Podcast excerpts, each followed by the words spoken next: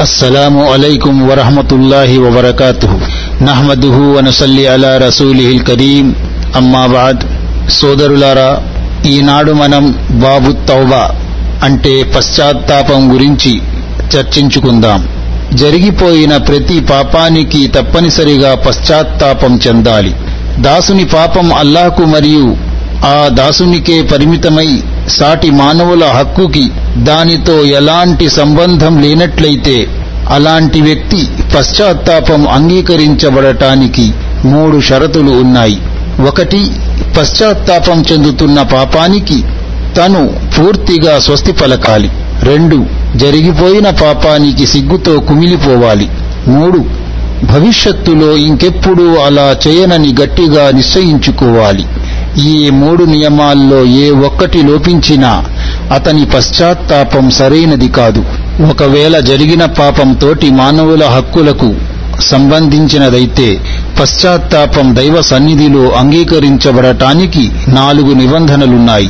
పై మూడు నిబంధనలతో పాటు నాలుగవ నిబంధన ఏమిటంటే అతను తోటి మానవుని హక్కును అతనికి తిరిగి ఇచ్చివేయాలి. పరుల నుండి ధనం లేక మరేదైనా వస్తువు అధర్మముగా తీసుకొని ఉంటే దాన్ని వాపసు చేయాలి. తోటి వ్యక్తులపై నీలాప నిందలు ఇత్యాదివి మోపి ఉన్నట్లయితే వారి శిక్షను తాను అనుభవించాలి లేదా క్షమాభిక్ష కోరి వారిని సంతోషపరచాలి. తోటి మనిషి వీపు వెనుక చాడీలు చెప్పి ఉంటే అతన్ని నిర్దోషిగా నిలబెట్టాలి. అయితే పాపాలన్నిటిపై పశ్చాత్తాపం చెందటం మాత్రం తప్పనిసరి. ఏవో కొన్ని పాపాలపై మాత్రమే పశ్చాత్తాపడితే అహిల సున్నత్ వారి దృష్టిలో ఆయా విషయాల్లో అతని పశ్చాత్తాపం సరైనదే గాని ఇతర పాపాలు మాత్రం ఇంకా అతనిపై మిగిలే ఉంటాయి. పాపాలపై పశ్చాత్తాపం అవసరమన్న విషయమై ఖురాన్ హదీసుల్లో అనేక ఆధారాలున్నాయి. అల్లహతల తన గ్రంథమైన ఖురానే మజీదులో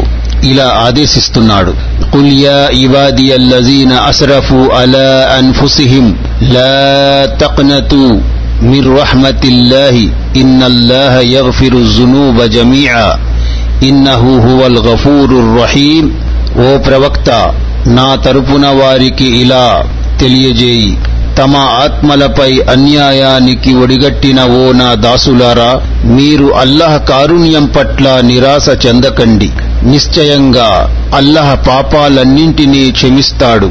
నిజంగా ఆయన అమితంగా క్షమించేవాడు అపారంగా కరుణించేవాడును. అంటే ఈ వాక్యములో అల్లహ క్షమాగుణం ఎంత విశాలమైనదో తెలుపబడింది. ఆత్మలపై అన్యాయానికి ఒడిగట్టడం అంటే అత్యధికంగా పాపాలు చేయటం అని అర్థం. అల్లహ కారుణ్యం పట్ల నిరాశ చెందకండి. అంటే విశ్వసించక మునుపు పశ్చాత్తాప భావం జనించక ముందు ఎన్ని పాపిష్టి పనులు చేసి ఉన్నా సరే దైవ కారుణ్యం పట్ల నిస్పృహకు గురికారాదని నిరాశకు గురికారాదని భావం. తాను ఇన్ని పాపాలు చేసిన తరువాత దేవుడు తనను ఎలా క్షమిస్తాడు అని అనుకోరాదు. చిత్తశుద్ధితో విశ్వసిస్తే నిజమైన పశ్చాత్తాపం చెందితే నిర్మలమైన మనస్సుతో పశ్చాత్తాపం చెందితే అల్లహ అతని పాపాలన్నింటినీ ప్రక్షాళనం చేస్తాడు క్షమించి వేస్తాడు. ఈ వాక్యం అవతరణ నేపథ్యం ద్వారా కూడా ఇదే విషయం తెలుస్తోంది. ఈ వాక్యం అవతరించక ముందు కొంతమంది అవిశ్వాసులకు తిరస్కారులకు ఈ సందేహమే కలిగింది. వారు ఎన్నో హత్యలకు పాల్పడ్డారు. వ్యభిచారం కూడా చేశారు. వారు దైవ ప్రవక్త సొల్లల్లాహు అలైహి వసల్లం సన్నిధికి వచ్చి మీరు చెప్పేదంతా బాగానే ఉంది గాని మేము ఇప్పటికే చాలా ఘోర పాపాలు చేశాం కదా. మరి మేము గనుక విశ్వసిస్తే మా పాపాలన్నీ క్షమించబడతాయా? అని ప్రశ్నించగా దానిపై ఈ వాక్యం అవతరించింది.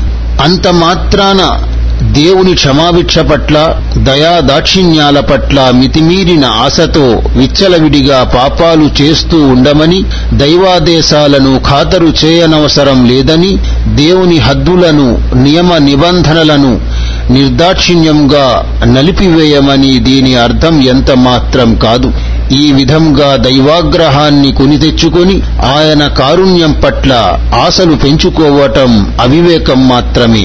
చేదు విత్తనం నాటి తీపి ఫలాలను ఆశించటం వంటిదే ఇది కూడా. దేవుడు క్షమాశీలి కృపాకరుడైనట్లే. ఆయన శక్తిమంతుడు ప్రతీకారం తీర్చుకునేవాడన్న సంగతిని కూడా ప్రజలు మరచిపోరాదు. దివ్య ఖురాన్లో ఎన్నో చోట్ల ఈ రెండు గుణాలు ఒకే సమయములో ప్రస్తావించబడ్డాయి. ఉదాహరణకు ప్రవక్త నేను క్షమించేవాణ్ణి కరుణించేవాణ్ణి దాంతో పాటు నా శిక్ష కూడా బాధాకరమైన శిక్షే అని నా దాసులకు తెలియజెయ్యి అని ఆదేశించడం జరిగింది. అల్ హిజ్ర్ నలభై తొమ్మిది యాభై. ఈ వాక్యం యా ఇబాది నా దాసులారా అంటూ మొదలైంది. దీన్ని బట్టి అవగతమయ్యే విషయం ఏమిటంటే విశ్వసించి లేదా నిజముగా పశ్చాత్తాపం చెంది దేవుని నికార్సైన దాసుడుగా మెలిగే వ్యక్తి పాపాలు సముద్రపు బుడగలకు సమానముగా ఉన్నా సరే వాటిని దేవుడు క్షమిస్తాడు. నిశ్చయముగా ఆయన తన దాసుల పాలిట క్షమాశీలి దయా స్వభావి వంద మందిని హతమార్చిన వ్యక్తి పశ్చాత్తాపం చెందిన సంఘటన కూడా హదీసులో వచ్చింది. సహీ బుఖారీ కితాబుల్ అంబియా ముస్లిం కితాబుత్ తౌబా. ఆ తరువాత అల్లాహతాలా ఇలా ఆదేశిస్తున్నాడు. وأنيبوا إلى ربكم وأسلموا له من قبل أن يأتيكم العذاب ثم لا تنصرون మీపై విపత్తు వచ్చి పడకముందే మీరు మీ ప్రభు వైపునకు మరలండి ఆయనకు విధేయత చూపండి ఆ తరువాత మీకెలాంటి సహాయము లభించదు అంటే శిక్ష వచ్చి పడకముందే పశ్చాత్తాపం చెంది మంచి పనులు చేసుకోండి అల్లాహతాలా మరో చోట ఇలా ఆదేశిస్తున్నాడు. గాఫిరి జంబి వకాబిలి తౌబి షదీదిల్ ఇకాబి జిత్తౌల్. పాపాలను క్షమించేవాడు పశ్చాత్తాపాన్ని ఆమోదించేవాడు కఠినంగా శిక్షించేవాడు అనంతంగా అనుగ్రహించేవాడు. లా ఇలాహ ఇల్లాహువ ఇలైహిల్ మసీర్ ఆయన తప్ప వేరే ఆరాధ్య దైవం లేడు. ఆయన వద్దకే మరలిపోవలసి ఉన్నది. అంటే ఆయన గతములో దాసుల వల్ల జరిగిన పాపాలను మన్నించేవాడు. భవిష్యత్తులో జరిగే పొరపాట్లపై దాసుల పశ్చాత్తాపాన్ని ఆమోదించేవాడు. లేదా తన భక్తుల పాలిట క్షమాశీలి తనను తిరస్కరించేవారు గనక పశ్చాత్తాపం చెందితే వారి పశ్చాత్తాపాన్ని దయతో స్వీకరించేవాడు అని భావం. పరలోక జీవితంపై ఇహలోక జీవితానికి ప్రాధాన్యతనిచ్చి అహంకారంతో విర్రవీగే వారి పాలిట ఆయన చాలా కఠినుడు. నేను క్షమించేవాణ్ణి కనికరించేవాణ్ణి మరి నా శిక్ష కూడా వ్యధాభరితమైనదే అని ఓ ప్రవక్త నా దాసులకు తెలియపరచు. అల్ హిజ్ర్ నలభై తొమ్మిది యాభై. అన్న సూక్తులు కూడా గమనించదగినవి. దివ్య ఖురాన్లో చాలా చోట్ల ఒకే సమయములో దేవుని ఈ రెండు గుణాలు వివరించబడ్డాయి. మానవుడు ఒకవైపు దేవుని శిక్షకు భయపడుతూ మరోవైపు ఆయన కారుణ్యం పట్ల ఆశ పెట్టుకుని ఉండాలన్నదే ఇందలి మర్మం. ఎందుకంటే పొద్దస్తమానం భయపెడుతూ ఉంటే మానవుడు దైవ కారుణ్యం పట్ల క్షమాభిక్ష పట్ల నిరాశ చెందుతాడు. మరి అహోరాత్రులు అభయం ఇస్తూనే ఉంటే అతను విచ్చలవిడిగా పాపాలు చేస్తూ పోతాడు. తౌల్ అంటే కలిమి అని అసలు అర్థం. అంటే ఆయన అపారముగా కలిమిని ప్రసాదిస్తాడు. కొందరు దీన్ని అనుగ్రహం అన్న అర్థంలో తీసుకున్నారు. అయితే ఆయన తన దాసులను అనుగ్రహించేవాడన్నమాట మరోచోట అల్లాహతాలా ఇలా ఆదేశిస్తున్నాడు. వహువల్లజీ యక్బలు తౌబత అన్ ఇబాదిహి వయాఫు అని సయ్యాతి వయాలము మా తఫ్అలూన్ ఆయనే తన దాసుల పశ్చాత్తాపాన్ని స్వీకరిస్తాడు. వారి తప్పులను మన్నిస్తాడు. మీరు చేసేదంతా ఆయనకు తెలుసు. పశ్చాత్తాపం తౌబా అంటే జరిగిన తప్పులపై పాపకార్యాలపై సిగ్గుతో కుమిలిపోవటం. ఇక మీదట ఎన్నడూ వాటి జోలికి పోనని దృఢంగా సంకల్పించుకోవటం. కేవలం నోటితో పశ్చాత్తాపం ప్రకటించినంత మాత్రాన రెండు చేతులతో లెంపలేసుకున్నంత మాత్రాన అది నిజమైన పశ్చాత్తాపం కాదు. పైగా అదొక ప్రహాసనం అవుతుంది. సిసలైన పశ్చాత్తాపాన్ని తౌబతున్ను అల్లహ ఎంతగానో ఇష్టపడతాడు. సోదరులారా అల్లాహ్ తాలా మరో చోట ఇలా ఆదేశిస్తున్నాడు. يا أيها الذين آمنوا توبوا إلى الله توبة نصوحا. أسى ربكم أن يكفر عنكم سيئاتكم ويدخلكم جنات تجري من تحتها الأنهار. يوم لا يخزي الله النبي والذين آمنوا معه. نورهم يسعى بين أيديهم وبأيمانهم. يقولون ربنا أتمم لنا نورنا واغفر لنا إنك على كل شيء قدير. ఓ విశ్వాసులారా అల్లహ వైపు పశ్చాత్తాపంతో మరలండి. నిష్కల్మషమైన పశ్చాత్తాప భావంతో మీ ప్రభు మీ పాపాలను మీ నుండి దూరం చెయ్యవచ్చు క్రింద సెలయేళ్ళు ప్రవహించే స్వర్గవనాలలో మీకు ప్రవేశం కల్పించవచ్చు. ఆ రోజు అల్లహ ప్రవక్తను అతని వెంటనున్న విశ్వాసులను అవమానపరచడు. వారి కాంతి వారి ముందు వారి కుడివైపు పరిగెడుతూ ఉంటుంది. అప్పుడు వారిలా వేడుకుంటూ ఉంటారు. మా ప్రభు మా కాంతిని మా కొరకు పరిపూర్ణం గావించు మమ్మల్ని క్షమించు. అంటే నిష్కల్మషమైన లేక నిజమైన పశ్చాత్తాపం అంటే ఇది. మనిషి తాను చేసిన ఏ పాపం పట్ల పశ్చాత్తాపం చెందుతున్నాడో దాన్ని త్యజించాలి. ఆ తప్పుపై దైవ సమక్షములో సిగ్గుతో కుమిలిపోవాలి. ఇక మీదట ఎన్నడూ దానిని తిరిగి చేయనని సంకల్పించుకోవాలి. తాను చేసిన తప్పు మానవ హక్కులకు సంబంధించినదైతే ఉదాహరణకు ఎవరి హక్కునైనా తాను కబలించి ఉంటే దాన్ని తిరిగి ఇచ్చివేయాలి. తాను దౌర్జన్యం చేసిన వారికి క్షమాపణ చెప్పాలి. కేవలం ముఖం మీద లెంపలేసుకున్నంత మాత్రాన ఒరిగిదేమీ ఉండదు. కపటుల కాంతి ఆర్పివేయబడినప్పుడు విశ్వాసులు ఈ విధంగా ప్రార్థిస్తారు. అల్ హదీద్ సూరాలో దీని వివరాలు వచ్చాయి. స్వర్గములో ప్రవేశించే వరకు ఈ కాంతిని మిగిల్చి ఉంచమని పూర్తి కాంతిని ప్రసాదించమని వారు విన్నవించుకుంటారు. సోదరులారా మరో చోట అల్లహతాలా ఇలా ఆదేశిస్తున్నాడు. ఇల్లా మన్ తాబ వఆమన అమిల అమలన్ సాలిహన్ فأولئك يبدل الله سيئاتهم حسنات وكان الله غفورا رحيما అయితే ఈ పాపకార్యాల తరువాత ఎవరు పశ్చాత్తాపం చెంది విశ్వసిస్తారో సదాచరణ చేస్తారో అలాంటి వారి పాపాలను అల్లహ పుణ్యాలుగా మార్చివేస్తాడు అల్లహ క్షమాభిక్ష పెట్టేవాడు కరుణామయుడును దీని అర్థం ఏమిటంటే నిష్కల్మషమైన నిజమైన పశ్చాత్తాపం వల్ల అన్ని రకాల పాపాలు క్షమించబడతాయి. అవి ఎంత పెద్దవైనా సరే.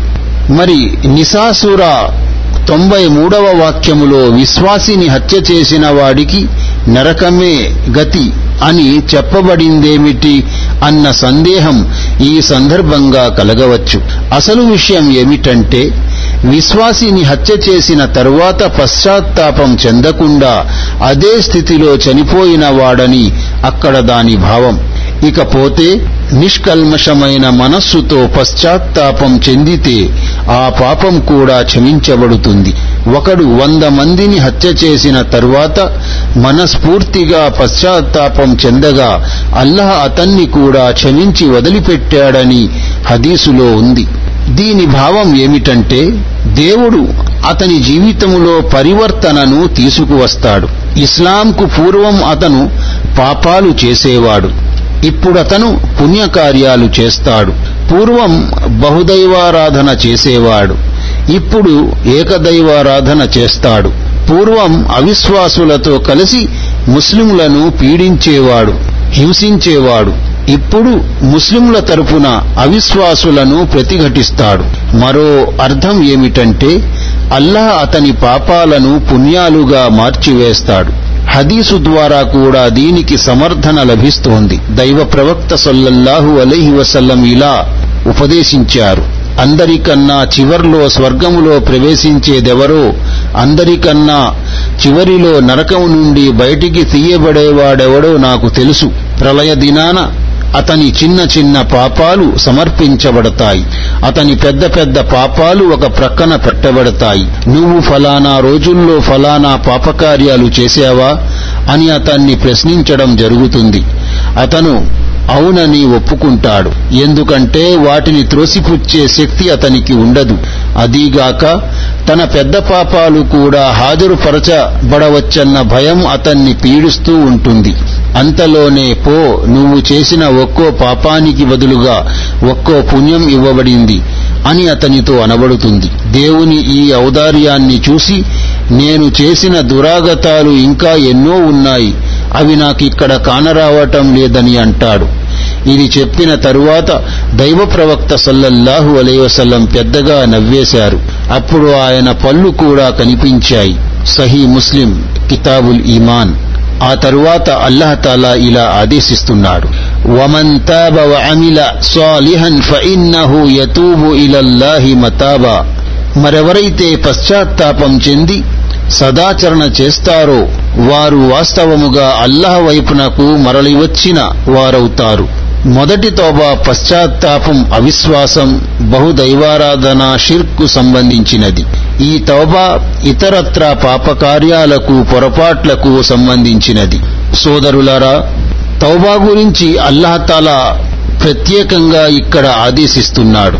إنما التوبة على الله للذين يعملون السوء بجهالة ثم يتوبون من قريب فأولئك يتوب الله عليهم وكان الله عليما حكيما అవివేకం వల్ల ఏదైనా చెడు కార్యానికి పాల్పడి వెనువెంటనే తప్పు తెలుసుకొని పశ్చాత్తాపం చెందేవారి పశ్చాత్తాపాన్ని స్వీకరించే బాధ్యత మాత్రమే అల్లహపై ఉంది అటువంటి వారి పశ్చాత్తాపాన్ని అల్లాహ్ స్వీకరిస్తాడు అల్లాహ్ మహాజ్ఞాని గొప్ప వివేకవంతుడును وليست التوبة للذين يعملون السيئات حتى إذا حزر أحدهم الموت قال إني تبت الآن وللذين يموتون وهم كفار أولئك أعتدنا لهم عذابا أليما నిరంతరం పాపకార్యాలకు పాల్పడుతూ తీరా మరణ ఘడియలు సమీపించాక ఇప్పుడు నేను పశ్చాత్తాపడుతున్నాను అని అనేవారి పశ్చాత్తాపం ఆమోదించబడదు.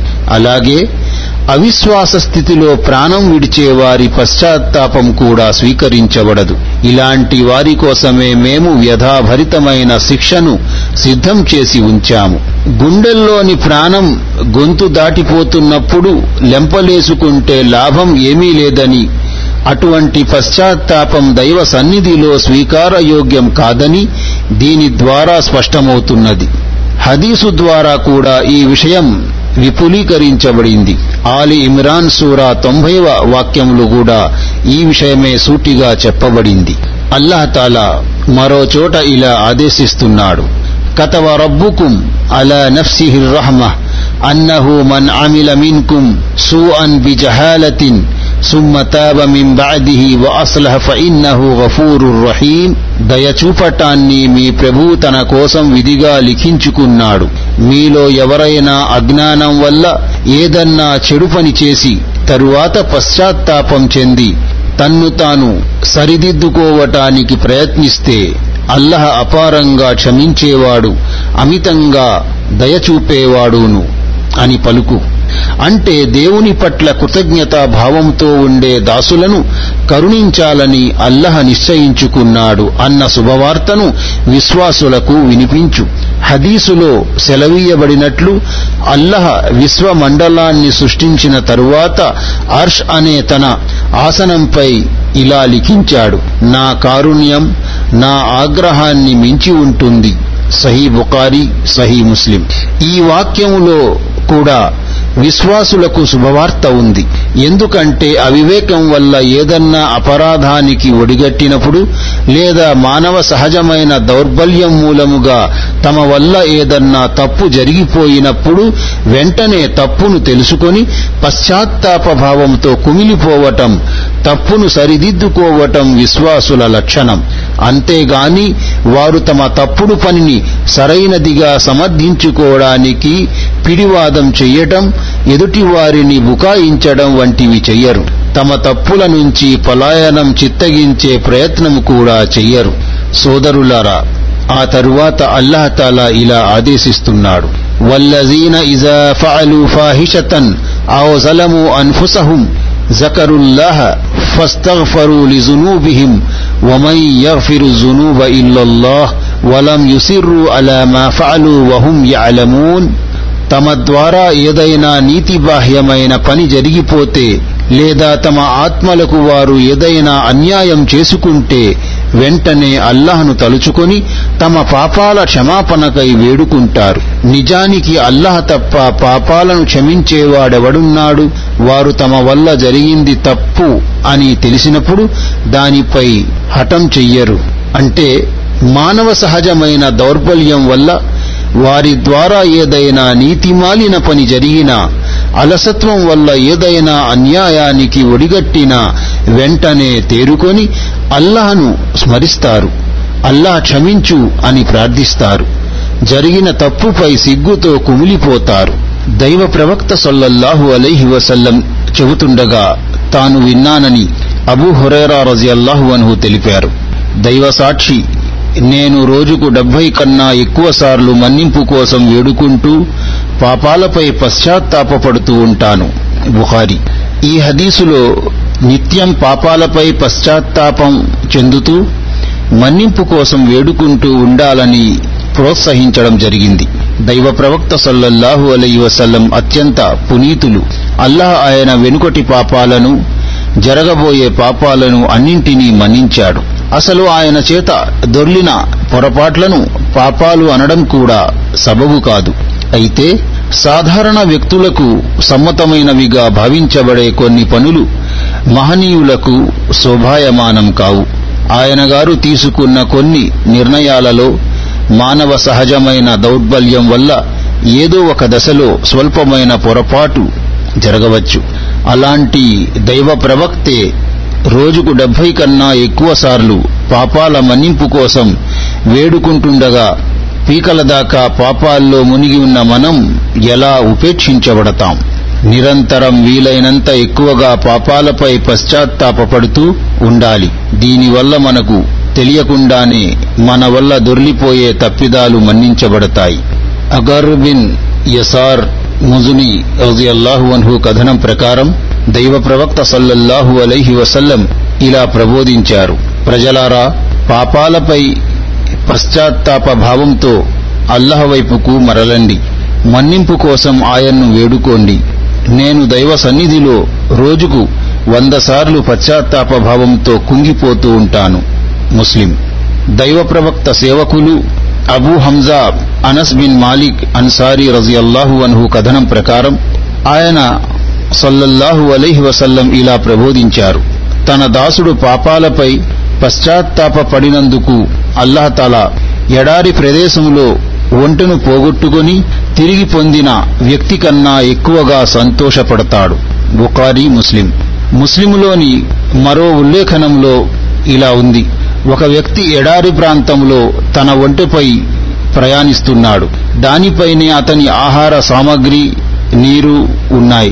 మార్గం మధ్యలో ఆ ఒంటె తప్పిపోయింది. అతను ఇక ఆ ఒంటె దొరకదని భావించాడు. వెతికి వేసారి నిరాశతో తిరిగి వచ్చి ఓ చెట్టు నీడలో మేను వాల్చాడు. ఇంతలో ఆ ఒంటె వచ్చి అతని ముందు నిలబడింది. వెంటనే అతను దాని ముక్కుతాడు పట్టుకొని ఆనందంతో ఉబ్బి తబ్బిబ్బైపోయి ఓ అల్లాహ్ నీవే నా దాసుడివి. నేను నీ ప్రభువును అన్నాడు.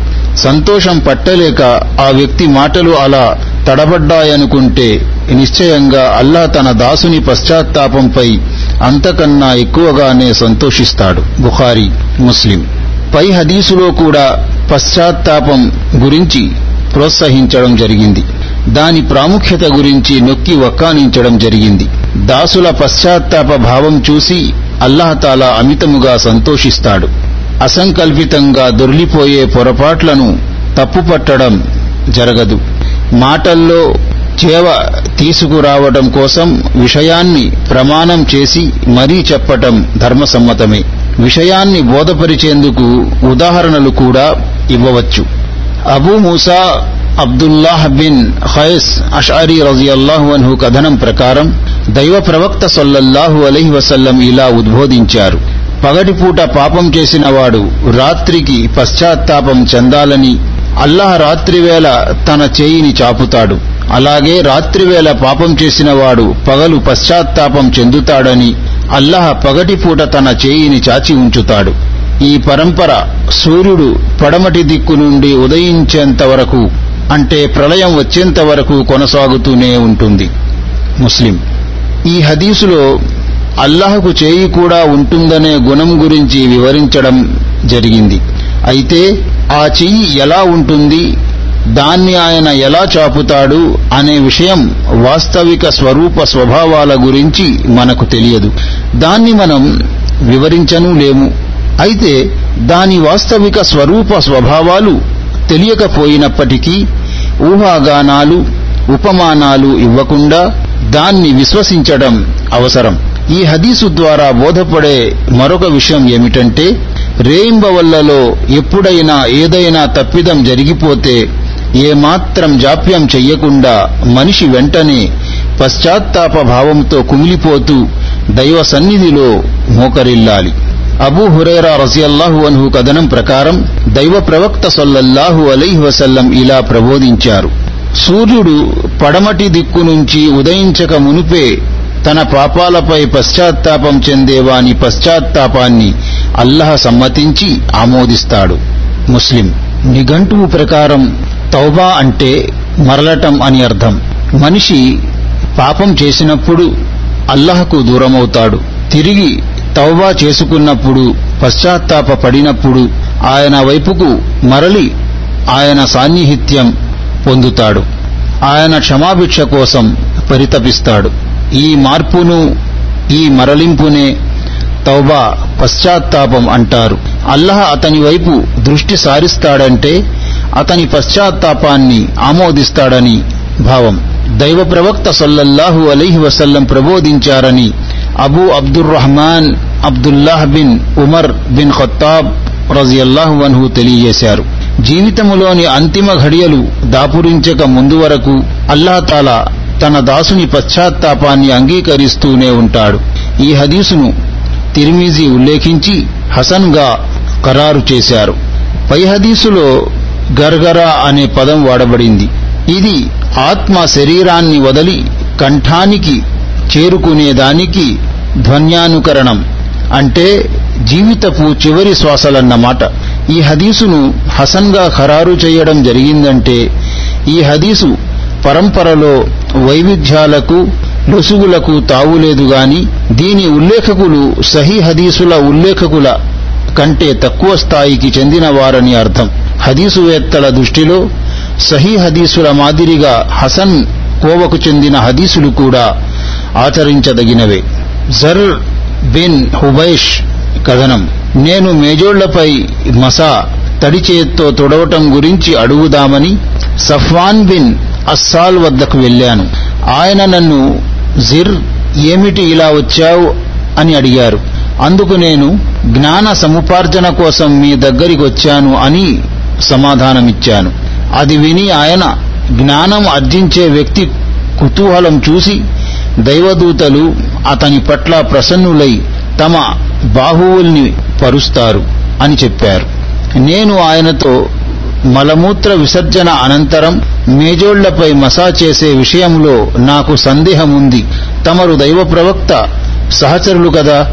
అందుకని దైవ ప్రవక్త సల్లల్లాహు అలీహి వసల్లం ఈ విషయం గురించి బోధిస్తుండగా మీరేమైనా విన్నారేమో అడుగుదామని వచ్చాను అని విన్నవించుకున్నారు. దానికి ఆయన అవును విన్నాను. మేము ప్రయాణములో ఉన్నప్పుడు మూడు పగళ్ళు మూడు రాత్రుల వరకు లైంగిక అశుద్ధావస్థ ఎదురైతే తప్ప మలమూత్ర విసర్జనలకే మేజోళ్ళు తీయవలసిన అవసరం లేదని దైవ ప్రవక్త సల్లల్లాహు అలీ వసల్లం మమ్మల్ని ఆజ్ఞాపించేవారు అని వివరించారు. ఆ తరువాత నేను మరి తన మీద అభిమానం కలిగి ఉండటం గురించి ఆయన ఏమైనా ప్రబోధిస్తుండగా మీరు విన్నారా అని అడిగాను. దానికి కూడా ఆయన అవును ఒకనొక ప్రయాణములో మేము దైవ ప్రవక్త సల్లల్లాహు అలైహి వసల్లం వెంట ఆయన దగ్గరే ఉన్నాం. అప్పుడు పల్లెటూరి బైతు ఒకడు ఓ ముహమ్మద్ అని బిగ్గరగా అరిచాడు. దైవ ప్రవక్త సల్లల్లాహు అలీ వసల్లం అంతే స్వరంతో నేను ఇక్కడ ఉన్నాను అని బదులు పలికారు. నేను ఆ పల్లెటూరి వ్యక్తికి నీ ధోరణి కడు శోచనీయం. కాస్త గొంతు తగ్గించి మాట్లాడు. నువ్వు ఇప్పుడు దైవ ప్రవక్త సన్నిధిలో ఉన్నావు. ఆయన సమక్షంలో నువ్విలా బిగ్గరగా మాట్లాడటం నిషిద్ధం అని హితవు పలికాను. కాని అతను దైవ సాక్షి నా కంఠమే అంత. నేను నెమ్మదిగా మాట్లాడలేను అన్నాడు. తరువాత అతను దైవ ప్రవక్తతో మనిషి కొందరిని కలవకుండానే వారిని అభిమానిస్తాడు. అలాంటి వ్యక్తి గురించి మీ అభిప్రాయం ఏమిటి అని అడిగాడు. అందుకాయన మనిషి ప్రళయ దినాన తాను అభిమానించిన వారితో పాటే ఉంటాడు అని చెప్పారు. తరువాత ఆయన మాతో మాట్లాడుతూ పడమటి దిక్కున ఉన్న ఓ ద్వారాన్ని గురించి ప్రస్తావించాడు. దాని వెడల్పు నలభై లేక డెబ్బై సంవత్సరాల వ్యవధికి సమానముగా ఉంటుంది. లేక ఆయన దాని వెడల్పులో ఒక రౌతు నలభై లేక డెబ్బై సంవత్సరాలు ప్రయాణించగలడు అన్నారు. ఈ హదీసు పరంపరలోని ఒకనొక ఉల్లేఖకులు సుఫియాన్ ఇలా అంటున్నారు. ఈ ద్వారం సిరియా వైపు ఉంది. అల్లాహ్ భూమి ఆకాశాలను పుట్టించిన నాడే దీనిని తయారు చేశాడు. అప్పటి నుంచి అది పశ్చాత్తాపం కోసం తెరుచుకొని ఉంది. సూర్యుడు దాని అంటే పడమటి దిశ నుండి ఉదయించే వరకు అది మూసుకోదు. దీనిని తిరిమేజీ తదితరులు ఉల్లేఖించి సహీ మరియు హసన్గా తీర్మానించారు.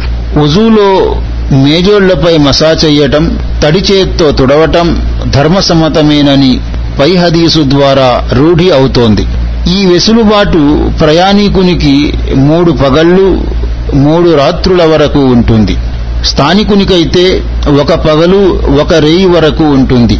మేజోళ్ళపై మసా చెయ్యటం ధర్మసమ్మతం కావటానికి అవి పరిశుభ్రముగా ఉండి సంపూర్ణ శుద్ధి జరిగిన తరువాత అంటే మొదటిసారి వుజు చేసుకున్న పిదప ధరించి ఉండాలి.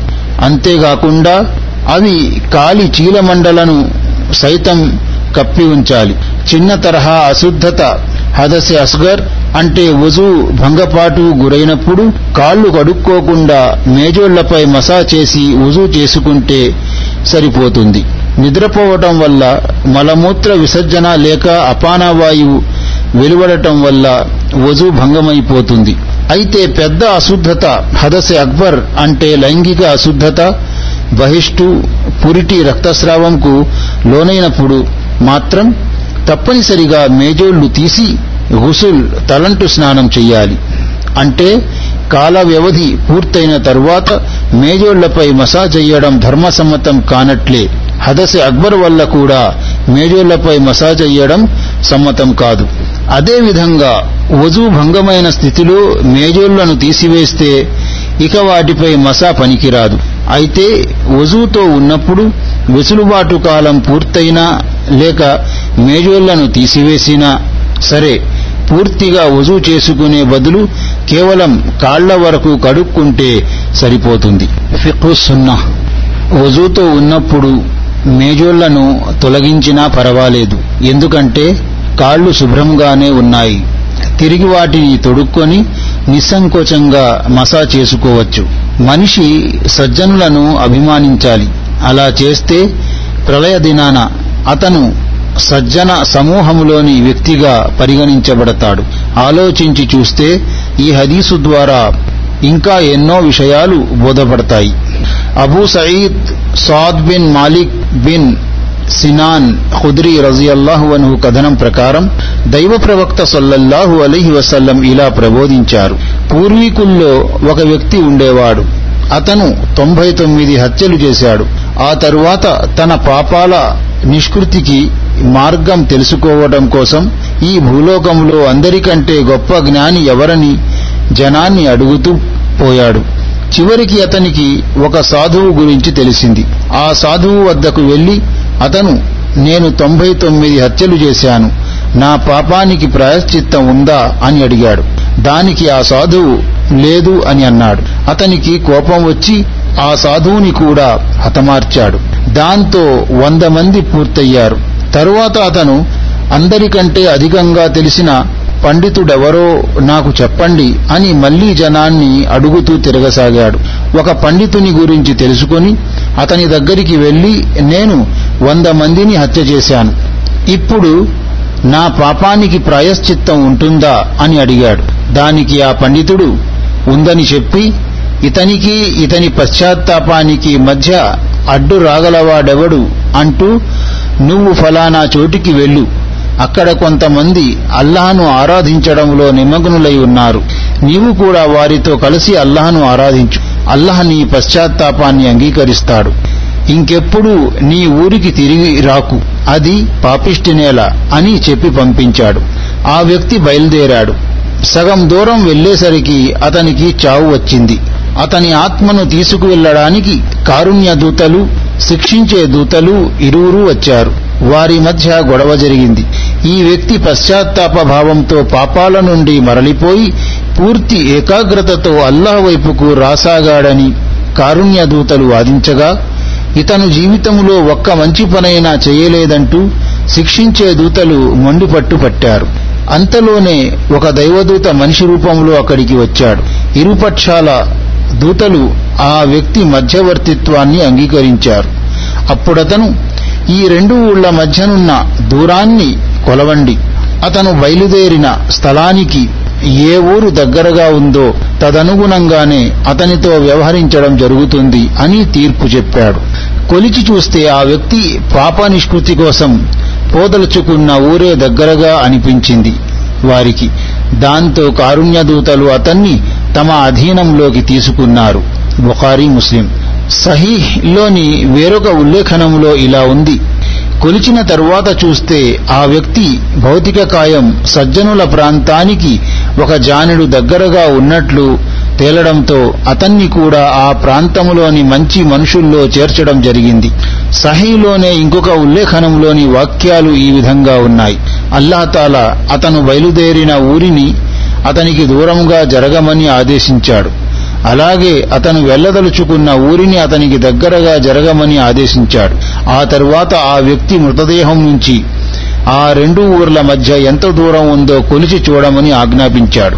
అల్లహ ఆదేశానుసారం కొలిచి చూస్తే అతని భౌతిక కాయం సజ్జనుల ప్రాంతానికి ఒక జానెడు దూరం దగ్గరగా ఉండటం వారు గమనించారు. అందువల్ల అతన్ని మన్నించడం జరిగింది. వేరొక ఉల్లేఖనంలో అతను తన రొమ్ము ఆధారంగా అల్లహ మహిమతో బయలుదేరిన ప్రాంతానికి దూరం జరిగి రెండవ వైపుకు కాస్తంత దగ్గరయ్యాడని ఉంది. చిత్తశుద్ధితో పశ్చాత్తాప పడాలే గాని అల్లహ ప్రతి ఒక్కరి పశ్చాత్తాపాన్ని ఆమోదిస్తాడని పరమ దుర్మార్గుల కోసం కూడా పశ్చాత్తాప ద్వారం తెరిచే ఉంటుందని పై హదీసు ద్వారా బోధపడుతోంది. పండితులు ఏదైనా ధర్మ సందేహానికి సమాధానం ఇస్తున్నప్పుడు అడిగేవాని మనస్తత్వాన్ని అతని ఇక్కట్లను దృష్టిలో పెట్టుకొని సమాధానం ఇవ్వాలి. అటు దైవాజ్ఞలకు విరుద్ధముగా పోకుండా ఇటు అడిగేవాని మనోమయ భావాలకు కూడా గాయం కలగకుండా ఎంతో ఓర్పుతో నేర్పుతో సమాధానం ఇవ్వాలి. అడిగేవారు దైవ కారుణ్యం పట్ల నిరాశ చెంది పాపకార్యాల్లో మరింత నిర్భయుడైపోకుండా జాగ్రత్త పడాలి.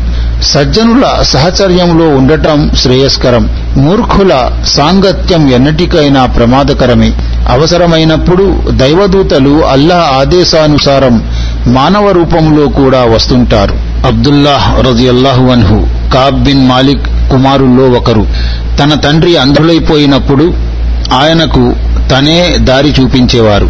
కాబ్ బిన్ మాలిక్ రజియల్లాహు అన్హు తబూక్ యుద్ధ సందర్భంగా దైవ ప్రవక్త సల్లల్లాహు అలహి వసల్లం వెంట యుద్ధానికి వెళ్ళకుండా వెనుక ఉండిపోయిన సంఘటనను గురించి స్వయముగా తనే వివరిస్తుండగా తాను విన్నానని అబ్దుల్లా హరజి అల్లాహు అన్హు తెలియజేశారు. కాబ్బిన్ మాలిక్ మాలిక్ రజియల్లాహు అన్హు ఇలా తెలిపారు. నేను ఒక్క తబూక్ యుద్ధములో తప్ప మరే యుద్ధములోనూ దైవ ప్రవక్త సల్లల్లాహు అలీ వసలంను వదలి వెనుక ఉండిపోలేదు. బద్రు యుద్ధములో కూడా నేను యుద్ధములో పాల్గొనకుండా వెనుక ఉండిపోయాను. అయితే బద్రు యుద్ధములో పాల్గొన్న పాల్గొననందుకు పాల్గొననందుకు ఎవరిపైన ఆగ్రహం వ్యక్తం కాలేదు. ఎందుకంటే ఈ యుద్ధానికి ముందు దైవ ప్రవక్త సల్లల్లాహు అలైహి వసల్లం మరియు ముస్లిములు హురైష్ తెగకు చెందిన వర్తక విడారాలను అడ్డుకోవడానికి బయలుదేరారు.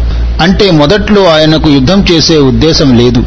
కానీ అల్లహ ఎలాంటి కాల నిర్ణయం లేకుండా హఠాత్తుగా శత్రువర్గాన్ని ముస్లిముల ముందుకు తెచ్చి నిలబెట్టాడు. మేము ఇస్లాం స్వీకరిస్తామని ప్రమాణం చేసిన ఒకబా ప్రమాణం సందర్భంలో కూడా నేను దైవ ప్రవక్త సల్లల్లాహు అలై సన్నిధికి హాజరయ్యాను. ప్రజల్లో ఒకవా ప్రమాణం కన్నా బద్రు యుద్ధ సంఘటనే ఎక్కువ చర్చనీయాంశముగా మారినప్పటికీ నాకు మాత్రం బద్రు యుద్ధం కన్నా ఒకవా ప్రమాణంలో హాజరు కావడమే ప్రియమైనదిగా తోచేది. నేను తబూకు యుద్ధములో పాల్గొనకపోవడానికి కారణమైన వృత్తాంతం అసలు ఇది. తబూకు యుద్ధములో పాల్గొనకుండా వెనకుండిపోయిన రోజుల్లో నేను మునుపెన్నడూ లేనంతగా ఆరోగ్యవంతునిగా ఉన్నాను. సిరి సంపదలతో తులతూగుతూ ఉన్నాను. దైవం సాక్షి అంతకు ముందెన్నడూ నా దగ్గర రెండు వాహనాలు ఉండేవి కావు. కాని ఆ యుద్ధ సమయంలో నా దగ్గర రెండు వాహనాలు ఉన్నాయి. సాధారణంగా దైవ ప్రవక్త సల్లల్లాహు అలై వసలం ఏ యుద్ధానికైనా వెళ్ళాలనుకుంటే వెళ్ళబోయే ప్రాంతాన్ని గురించి చూచాయగా మాత్రమే వివరించేవారు. అంటే ఆయన ఏ దారి గుండా వెళ్తున్నారో తెలుపకుండా ఇతర దారులను ప్రస్తావించేవారు.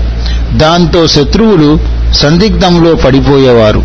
చివరికి తబూకు యుద్ధం సమీపించింది. దైవ ప్రవక్త సొల్లహు అలీ వసలం తీవ్రమైన ఎండాకాలంలో ఈ యుద్ధం చేశారు. సుదీర్ఘ ప్రయాణం చుక్క నీరు దొరకని ఎడారి ప్రాంతం గుండా ప్రయాణం చేయాలి. శత్రువులు కూడా చాలా ఎక్కువ సంఖ్యలో ఉన్నారు.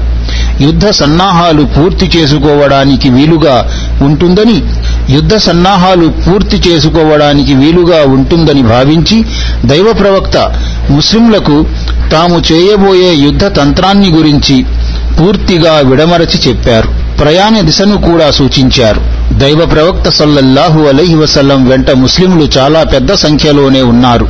ముస్లిం యోధుల పేర్లన్నీ ఏదైనా పుస్తకములో అంటే రిజిస్టర్లో నమోదు చేయడానికి వీలు లేకుండా ఉంది.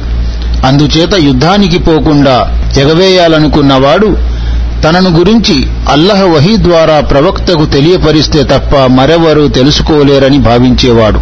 దైవ ప్రవక్త సల్లల్లాహు అలైహి వసల్లం ఈ యుద్ధ నిర్ణయం తీసుకునేటప్పటికీ తోటలలో కాయలు పండి కోతకొచ్చాయి. చెట్ల నీడలు చల్లగా తయారయ్యాయి. నా మనసు కూడా ఆ పండ్లు నీడల వైపే మొగ్గు చూపింది.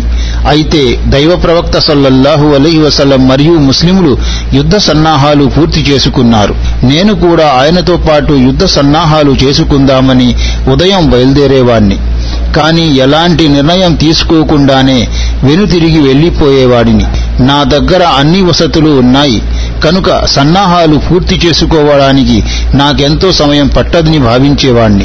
నేను అదే స్థితిలో ఉండగా ప్రజలు మాత్రం యుద్ధ సన్నాహాలు చేసుకోవడంలో నిమగ్నులై ఉన్నారు. ఒకరోజు ఉదయం దైవ ప్రవక్త సల్లల్లాహు అలీహి వసల్లం ఆయన వెంట ముస్లింలు కూడా యుద్ధానికి బయలుదేరారు. అప్పటికి నేను యుద్ధ సన్నాహాల విషయమై ఎలాంటి నిర్ణయము తీసుకోలేకపోయాను. సన్నాహాలు చేసుకుందామని ఉదయం బయలుదేరాను. కాని సాయంత్రం తిరిగి వెళ్ళిపోయాను ఎటూ తేల్చుకోలేకపోయాను. తరువాత కూడా నా పరిస్థితి అలాగే ఉండిపోయింది. అదే సమయంలో అటు ముస్లిం యోధులు సమధికోత్సాహంతో ముందుకు సాగిపోతున్నారు. యుద్ధతంత్రం కూడా చాలా పకడ్బందీగా సాగింది. నేను అప్పుడు కూడా బయలుదేరి వారిని కలుసుకుందామని భావించాను. కనీసం అప్పుడైనా బయలుదేరి ఉంటే బాగుండు. కాని నాకా అదృష్టం లేకపోయింది. దైవ ప్రవక్త సల్లల్లాహు అలై వసల్లం వెళ్ళిపోయిన తరువాత బయట తిరిగి చూస్తే మదీనాలో చీత్కరించబడిన కపట విశ్వాసులు అల్లహ కారణగ్రస్తులుగా ఖరారు చేసిన బలహీనులు తప్ప నాలాంటి స్థితిమంతులెవరూ నాకు కనిపించలేదు. దాంతో నాకు దుఃఖం ముంచుకొచ్చేది అటు దైవ ప్రవక్త సల్లల్లాహు అలహి వసల్లం కూడా తబూక్ చేరుకునే వరకు నన్ను గుర్తు చెయ్యలేదు. తబూక్ చేరుకున్న తరువాత సహచరుల మధ్య కూర్చొని ఉన్నప్పుడు నన్ను గుర్తు చేసుకొని కాబిన్ మాలిక్ ఏడి అతను యుద్ధానికి రాలేదా అని అడిగారు. వెంటనే బను సల్మా తెగకు చెందిన ఒక వ్యక్తి లేచి అతన్ని అతని రెండు దుప్పట్లు మరియు తన రెండు బాహువుల్ని చూసుకొని మురిసిపోవడాలు రాకుండా చేశాయి. అంటే అతని సిరి సంపదలు మరియు దేహ దారుఢ్యం అతన్ని ఆపి ఉంచాయని అర్థం. ఈ మాట విని మాజ్ బిన్ జబల్ రజియల్లాహు అన్హు అతని మాటను ఖండిస్తూ నువ్వు పొరబడుతున్నావు. దైవం సాక్షిగా చెబుతున్నాను. దైవ ప్రవక్త మేము కాబిన్ మాలిక్లో మంచితనం తప్ప మరేమీ చూడలేదు అని అన్నారు. ఈ మాటలు విని దైవ ప్రవక్త సల్లల్లాహు అలీ వసల్లం మౌనం వహించారు. అంతలోనే ఆయన తెల్లని దుస్తులు ధరించిన ఓ మనిషి ఎడారి గుండా తమ వైపు వస్తున్నట్లు గమనించారు. దగ్గరికొచ్చిన తరువాత అతనితో నువ్వు అబూ కైసమావు కదూ? అన్నారు. నిజంగానే ఆయన అబూ కైసమా అన్సారీయేనని తేలింది. ఈయన ఎవరో కాదు. ఒకసారి ఈయన ఒక సా ఖర్జూర పండ్లు దానం చేసినందుకు కొద్దిపాటి ఖర్జూరాలు దానం చేశారని కపటులు ఈయన్ని గేలివేశారు. ఈయన్ని గేలి చేశారు కాబ్ రజియల్లాహు అని అంటున్నారు. దైవ ప్రవక్త సల్లల్లాహు అలై వసల్లం తబూక్ నుండి తిరిగి ప్రయాణమయ్యారని తెలుసుకున్నప్పుడు నన్ను తీవ్ర దుఃఖం అలుముకుంది. కుంటి సాకులు చెబుదామని ప్రయత్నించసాగాను. దైవ ప్రవక్త సల్లల్లాహు అలై వసల్లం ఆగ్రహం నుండి తప్పించుకునే మార్గమేదని మనసులో అన్వేషణ మొదలయ్యింది. ఈ విషయమై నా కుటుంబంలోని బుద్ధిమ బుద్ధిమంతులందరినీ సంప్రదించసాగాను. దైవ ప్రవక్త సల్లల్లాహు అలీ వసలం ఇంకొంచెం సేపట్లో రానున్నారని తెలుసుకున్న తరువాత నా మనసులోని కల్లబొల్లి ఆలోచనలన్నీ పటాపంచలైపోయాయి. అబద్ధాలు చెప్పి తప్పించుకోలేనని నాకర్థమైపోయింది. ఏమైనా సరే ఉన్నది ఉన్నట్లు నిజం చెప్పాలని గట్టిగా నిర్ణయించుకున్నాను. దైవ ప్రవక్త సల్లల్లాహు అలహి వసల్లం తెల్లవారుజామున మదీనాకు తిరిగి వచ్చేశారు. ప్రయాణం నుండి తిరిగొచ్చిన తరువాత ముందుగా మస్జిద్కు వెళ్ళి రెండు రకాతుల నమాజ్ చేయటం ఆయన అలవాటు. ఆ తరువాత ఆయన ప్రజలను కలుసుకుంటారు. ఆనవాయితీ ప్రకారం ఆయన ఈసారి కూడా ప్రయాణం నుండి తిరిగొచ్చిన తరువాత అలాగే చేశారు. యుద్ధానికి వెళ్ళగుంటా యుద్ధానికి వెళ్ళకుండా ఉండిపోయిన కపటులు ఆయన దగ్గరికి వచ్చి కుంటి సాకులు చెప్పడం ఓట్లు వేయడం చేస్తున్నారు. కుంటి సాకులు చెప్పడం ప్రమాణాలు వేయడం చేస్తున్నారు. ఈ విధంగా అబద్ధపు సాకులు చెప్పిన వారు ఎనభై మందికి పైగానే ఉన్నారు. వారు చెప్పిన సాకుల్ని దైవ ప్రవక్త సల్లల్లాహు అలై వసలం అంగీకరించారు. వారి చేత ప్రమాణాలు చేయించుకుని వారి మన్నింపు కోసం వేడుకున్నారు. వారి అంతరంగాల స్థితిని అల్లహకు వదిలివేశారు. నేను కూడా దైవ ప్రవక్త సల్లల్లాహు అలీ వసల్లం సన్నిధికి హాజరయ్యాను. నేను ఆయనకు సలాం చేయగానే ఆయన చిరునవ్వు చిందించారు. ఆ నవ్వులో కించిత్ అయిష్టత తొంగి చూసింది. ఆయన దగ్గరికి రమ్మన్నారు. నేను ఇంకాస్త ముందుకు వెళ్ళి ఆయనకు ఎదురుగా కూర్చున్నాను. ఆయన నన్ను చెప్పు నువ్వు యుద్ధానికి ఎందుకు రాలేదు? వాహనం కనుక్కోలేదా? వాహనం కొనుక్కోలేదా అని అడిగారు. దానికి నేను ఇలా సమాధానం చెప్పాను. ఓ దైవ ప్రవక్త నేను దైవం సాక్షిగా చెబుతున్నాను. మీ బదులు నేను ఇంకెవరి ముందైనా కూర్చొని ఉంటే నిస్సంకోచంగా ఏదో ఒక సాకు చెప్పి అతని ఆగ్రహము నుండి తప్పించుకునేవాణ్ణి. నాకు వాక్చాతుర్యం బాగానే ఉంది. కానీ దేవుని తోడు ఈ రోజు నేను మీ ముందు అబద్ధం చెప్పి మీ ఆగ్రహం నుంచి తప్పించుకున్నా త్వరలోనే అల్లహ మీకు వాస్తవం తెలియజేస్తాడు. అప్పుడైనా మీరు నా మీద కోప్పడతారు. దానికి బదులు నేను నిజం చెబితే ప్రస్తుతానికి మీరు నన్ను కోపగించుకున్నప్పటికీ దీని ద్వారానే అల్లాహ్ నాకు మేలు చేస్తాడని ఆశిస్తున్నాను. దైవం సాక్షిగా నిజం చెబుతున్నాను. నాకెలాంటి ఆటంకాలు లేవు. పైగా నేను యుద్ధానికి పోకుండా వెనుక ఉండిపోయిన రోజుల్లో ఆరోగ్యపరంగా సిరి సంపదల పరంగా ఇదివరకెన్నడూ లేనంత దృఢంగా సుఖంగా ఉన్నాను. నా సంజాయిషి విని దైవ ప్రవక్త సల్లల్లాహు అలై ఇతను నిజం చెబుతున్నాడు అని అన్నారు. తరువాత నా వైపు తిరిగి సరే వెళ్ళు నీ విషయములో అల్లాహ్ ఏదో ఒక నిర్ణయం అవతరింపజేసేంత వరకు వేచి ఉండు అని అన్నారు. నేను అక్కడి నుంచి లేచి వెళ్తుండగా బను సల్మా తెగకు చెందిన వారు కొందరు నా వెనుకాలే వచ్చి దైవం సాక్షిగా చెబుతున్నాము. నువ్వు ఇంతవరకు ఏ పాపము చేసినట్లు మేము చూడలేదు. యుద్ధానికి వెళ్ళకుండా ఉండిపోయిన ఇతర మనుషుల్లాగే నువ్వు కూడా ఏదో ఒక సాకు చెప్పకపోయావా? నువ్వు చేసిన ఈ తప్పుకి దైవ ప్రవక్త సల్లల్లాహు అలై వసల్లం చేసే మన్నింపు ప్రార్థన సరిపోయేది కదా అని సలహా ఇచ్చారు. దైవం సాక్షి నేను దైవం సాక్షి నేను నిజం చెప్పినందుకు వారు నన్ను ఎంతగానో నిందించడం మందలించడం చేశారు. వారి నిందలు భరించలేక నేనొక సందర్భంలో మళ్ళీ దైవ ప్రవక్త సల్లల్లాహు అలై వసలం సన్నిధికి వెళ్ళి ఇంతకు ముందు నేను ఒప్పుకున్నది అబద్ధమని చెప్పి ఏదైనా సాకు చూపెడదామని కూడా మనసులో అనుకున్నాను. తరువాత నేను వారితో ఇలాంటి పరిస్థితి నాతో పాటు ఇంకెవరికైనా ఎదురైందా అని అడిగాను. దానికి వారు అవును ఇంకా ఇద్దరున్నారు. వారికి ఇలాంటి సమస్య ఎదురైంది. వారు నీలాగే నిజం చెప్పారు. దైవ ప్రవక్త సల్లల్లాహు అలీహి వసల్లం నుంచి నీకు లభించిన సమాధానమే వాళ్ళకి లభించింది అని అన్నారు. ఎవరు వారు అని అడిగారు. ఒకతను మురారా బిన్ రబీ అమ్రీ రెండవతను హిలాల్ బిన్ ఉమయ్య వాకిఫీ వారు ఈ రెండు పేర్లు నా ముందు ప్రస్తావించారు. వీరిద్దరూ చాలా మంచివాళ్ళే బద్రు యుద్ధములో కూడా పాల్గొన్నారు. ఈ వ్యవహారములో వారు నాతో పాటు ఉన్నారు. ఇది నాకు కొంత ఊరటను కలిగించింది. ఈ ఇద్దరి పేర్లు విన్న తరువాత నేను నా తొలి అభిప్రాయంపైనే స్థిరంగా ఉండిపోయాను. ప్రజలు నిందలు మందలింపుల వల్ల నాలో ఏర్పడిన సందిగ్ధావస్థ దూరమైపోయింది. నేను వాళ్ళ చెర నుండి విడిపించుకొని ముందుకు సాగాను.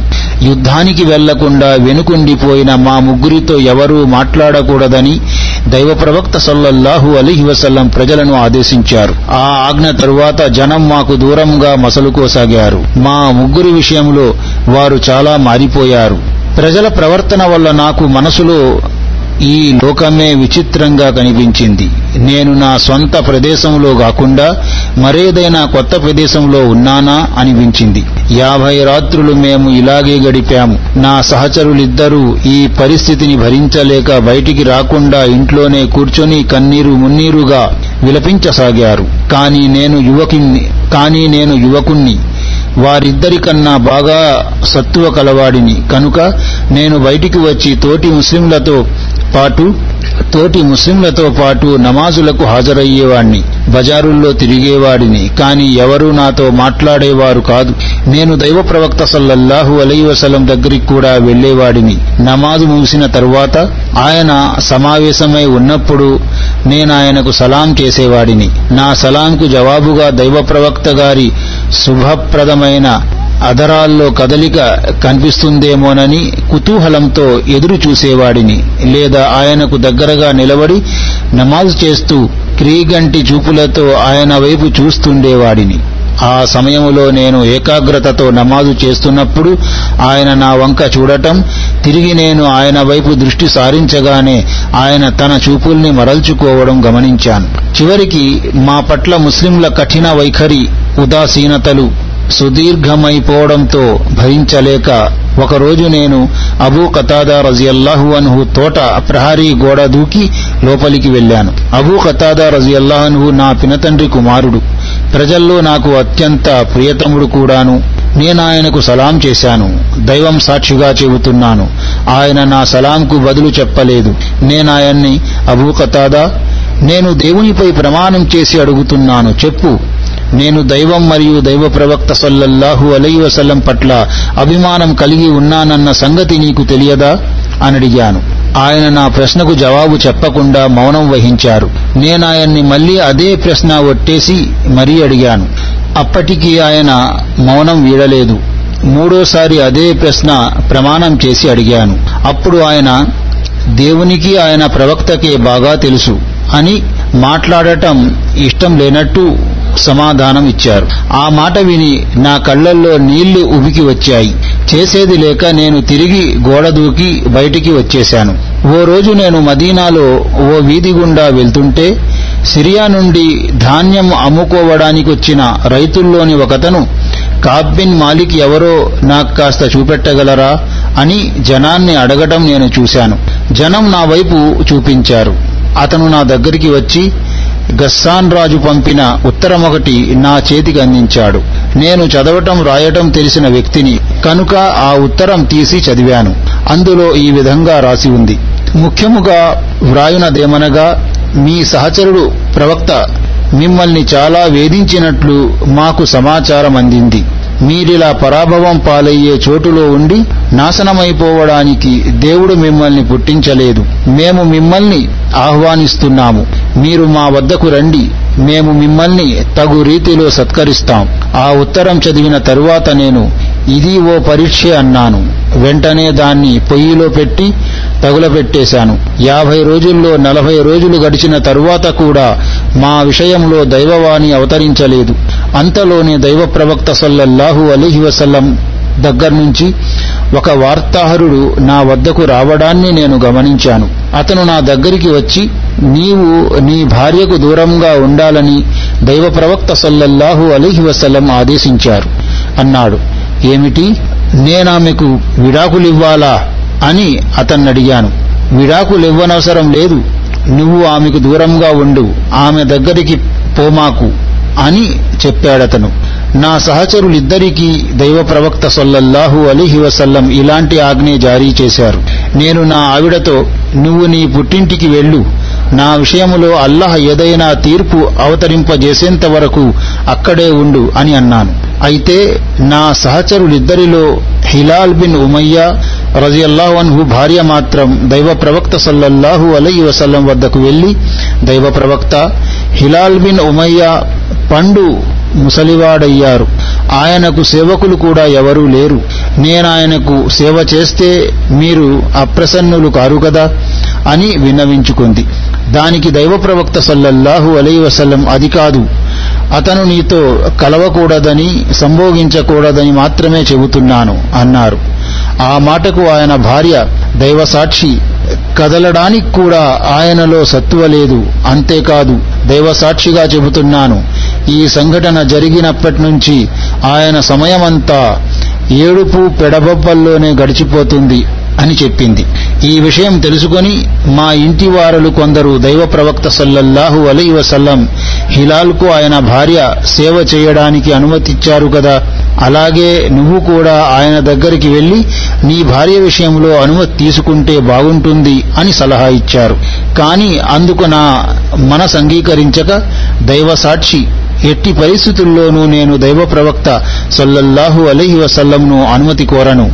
నేను యువకుణ్ణి హిలాల్ మాదిరిగా ముసలివాణ్ణి కాను. అనుమతి అడిగితే ఆయనేం సమాధానం చెబుతారో ఏమో అని అన్నాను. అలాగే మరో పది రాత్రులు గడిచిపోయాయి. మాతో మాట్లాడవద్దని దైవ ప్రవక్త సల్లల్లాహు అలీ వసల్లం ప్రజల్ని ఉద్దేశించి పూర్తిగా యాభై రాత్రులు గడిచిపోయాయి. యాభైవ రోజు ఉదయం నేను నా ఇండ్లలోని ఒకనొక ఇంటి పైకప్పు పైనే నమాజు చేసుకొని కూర్చున్నాను. అప్పుడు నా పరిస్థితి అల్లహ దివ్య ఖురాన్లో ప్రస్తావించినట్లు నా హృదయం నిర్వేదంతో నిండిపోయి ఉంది. భూమి అంతా విశాలంగా ఉన్నప్పటికీ అది నా పాలిట కుంచుకుపోయినట్లుగా తయారయ్యింది. అంతలో సలా కొండపై ఎక్కి ఎవరో బిగ్గరగా అరుస్తున్నట్లు నాకు వినిపించింది. ఓ కాబిన్ మాలిక్ ఇక సంతోషించు అన్న కేకలు వినిపించాయి. నేను వెంటనే సంతోషం పట్టలేక అప్రయత్నంగానే సాష్టాంగపడ్డాను. అల్లా తరపు నుండి గడ్డు రోజులు తొలగిపోయాయి. విశాలత మన్నింపు అవతరించిందని అర్థం చేసుకున్నాను. దైవ ప్రవక్త సల్లల్లాహు అలై వసల్లం ఫజర్ నమాజ్ చేసిన తరువాత అల్లహ మా ముగ్గురి పశ్చాత్తాపాన్ని అంగీకరించాడని ప్రజల సమక్షంలో ప్రకటించారు. ఈ ప్రకటన వినగానే ప్రజలు మాకు శుభాకాంక్షలు తెలియజేయడానికి రావడం మొదలెట్టారు. నా సహచరులిద్దరి వద్దకు కూడా శుభవార్తను అందజేసేవారు వెళ్ళారు ఒకతను గుర్రాన్ని పరిగెత్తిస్తూ నా వైపు రాసాగాడు. అస్లం చెందిన మరొక వ్యక్తి నా వైపు వస్తూ తొందర తొందరగా కొండెక్కాడు. అతని కంఠస్వరం గుర్రం పరువు కన్నా వేగంగా ఉంది. ఆ వ్యక్తి నా దగ్గరికి వచ్చి అందరికన్నా ముందు నాకు శుభవార్త వినిపించాడు. శుభవార్త పలుకులు విన్నంతనే నేను బహుమతిగా నా ఒంటి మీది బట్టలు తీసి అతనికి తొడిగించాను. దైవ సాక్షి ఆ రోజు నా దగ్గర ఆ బట్టలు తప్ప మరే ఆస్తి లేదు. అందువల్ల నేను మరో జత బట్టలు ఇతరుల నుండి వాడుక నిమిత్తం తీసుకొని తొడుక్కున్నాను. ఆ తరువాత నేను దైవ ప్రవక్తను కలవాలని బయలుదేరాను. దారిలో జనం తండోపతండాలుగా వచ్చి పశ్చాత్తాప స్వీకరణపై నాకు శుభాకాంక్షలు తెలియజేయసాగారు. శుభం నీకు. అల్లాహ్ నీ పశ్చాత్తాపాన్ని అంగీకరించాడు అని చెబుతూ పోయారు. నేను మస్జిదే నబవీలోకి ప్రవేశించాను. అక్కడ దైవ ప్రవక్త సల్లల్లాహు అలై వసల్లం ప్రజల మధ్య ఆసీనులై ఉన్నారు. నన్ను చూడగానే తల్హా బిన్ ఉబైదుల్లాహ్ రజియల్లాహు అన్హు ఒక్కసారిగా నా మీదకు గెంతి కరచాలనం చేస్తూ నాకు శుభాకాంక్షలు తెలియజేశారు. దైవ సాక్షి ముహాజిర్లలో తల్హా రజియల్లాహు అన్హు తప్ప ఇంకెవరూ ఆ విధంగా లేచి నిలబడలేదు. తల్హా రజియల్లాహు అన్హు గారి ఈ ప్రవర్తనను కాబ్ ఎన్నటికీ మరచిపోలేడు. కాబ్ రజియల్లాహు అన్హు ఇంకా ఇలా అంటున్నారు నేను దైవ ప్రవక్త సల్లల్లాహు అలై వసల్లం దగ్గరికి వెళ్ళి సలాం చేశాను. శుభప్రదమైన ఆయన ముఖారవిందం ఆనందంతో వెలిగిపోతుంది. ఈ రోజు నీకు శుభప్రదం అవుగాక. నీ తల్లి నీకు జన్మనిచ్చినప్పటి నుండి నీ జీవితంలో ఈ రోజు ఎంతో శ్రేష్టమైన రోజు అని అన్నారాయన. సంతోషం వెలిబుచ్చుతూ అందుకు నేను దైవ ప్రవక్త ఈ శుభవార్త మీ తరపు నుండా లేక దేవుని తరపు నుండా? అని అడిగాను. ఆ మాటకు ఆయన లేదు లేదు ఈ శుభవార్త అల్లా తరపు నుండి వచ్చింది అని అన్నారు దైవ ప్రవక్త సల్లల్లాహు అలహి వసల్లం సంతోషంగా ఉన్నప్పుడు ఆయన ముఖారవిందం చంద్రబింబంలా ప్రకాశవంతమైపోతుంది. దాన్ని బట్టి మేము ఆయన చాలా సంతోషముగా ఉన్నారని పసిగట్టేవాళ్ళము నేను ఆయన ముందు కూర్చొని దైవ ప్రవక్త నా పశ్చాత్తాపం అంగీకరించబడినందుకు కృతజ్ఞతగా నేను నా ధనాన్నంతటినీ అల్లహ మరియు ఆయన ప్రవక్త మార్గంలో దానం చేయాలనుకుంటున్నాను అని అన్నాను. అది విని ఆయన అంతా వద్దు కొంత ధనం నీ దగ్గర ఉంచుకో అది నీకే శ్రేయస్కరం అని అన్నారు. సరే ఖైబర్లో నాకు దక్కిన వాటాను నేను నా కోసం ఉంచుకుంటున్నాను అన్నాను. ఇంకా ఇలా కూడా అన్నాను. దైవ ప్రవక్త నిజం చెప్పినందుకు దేవుడు నాకు విముక్తి నొసగాడు. కనుక నేను నా పశ్చాత్తాపంలో భాగంగా ఇక ముందు జీవితకాలమంతా నిజమే చెబుతానని ప్రమాణం చేస్తున్నాను. దైవ సాక్షి దైవ ప్రవక్త సల్లల్లాహు అలై వసల్లం ముందు నేను ఈ వాగ్దానం చేసినప్పటి నుండి నేటి వరకు కేవలం నిజం చెప్పిన కారణంగా దేవుడు నన్ను కటాక్షించినంతగా మరే ముస్లింని కటాక్షించినట్లు నేను చూడలేదు. దైవ సాక్షి దైవ ప్రవక్త సల్లల్లాహు అలై వసల్లం ముందు వాగ్దానం చేసిన రోజు నుంచి నేటి వరకు నేను ఎప్పుడూ అబద్ధమాడలేదు. ఇక ముందు కూడా బ్రతికి ఉన్నంతకాలం అసత్యాలు పలకకుండా దేవుడు నన్ను రక్షిస్తూ ఉంటాడని ఆశిస్తున్నాను. కాబ్ రజియల్లాహు ఇంకా ఇలా అన్నారు. మా గురించి దివ్య ఖురాన్లో అవతరించిన వాక్యాలు ఇవే.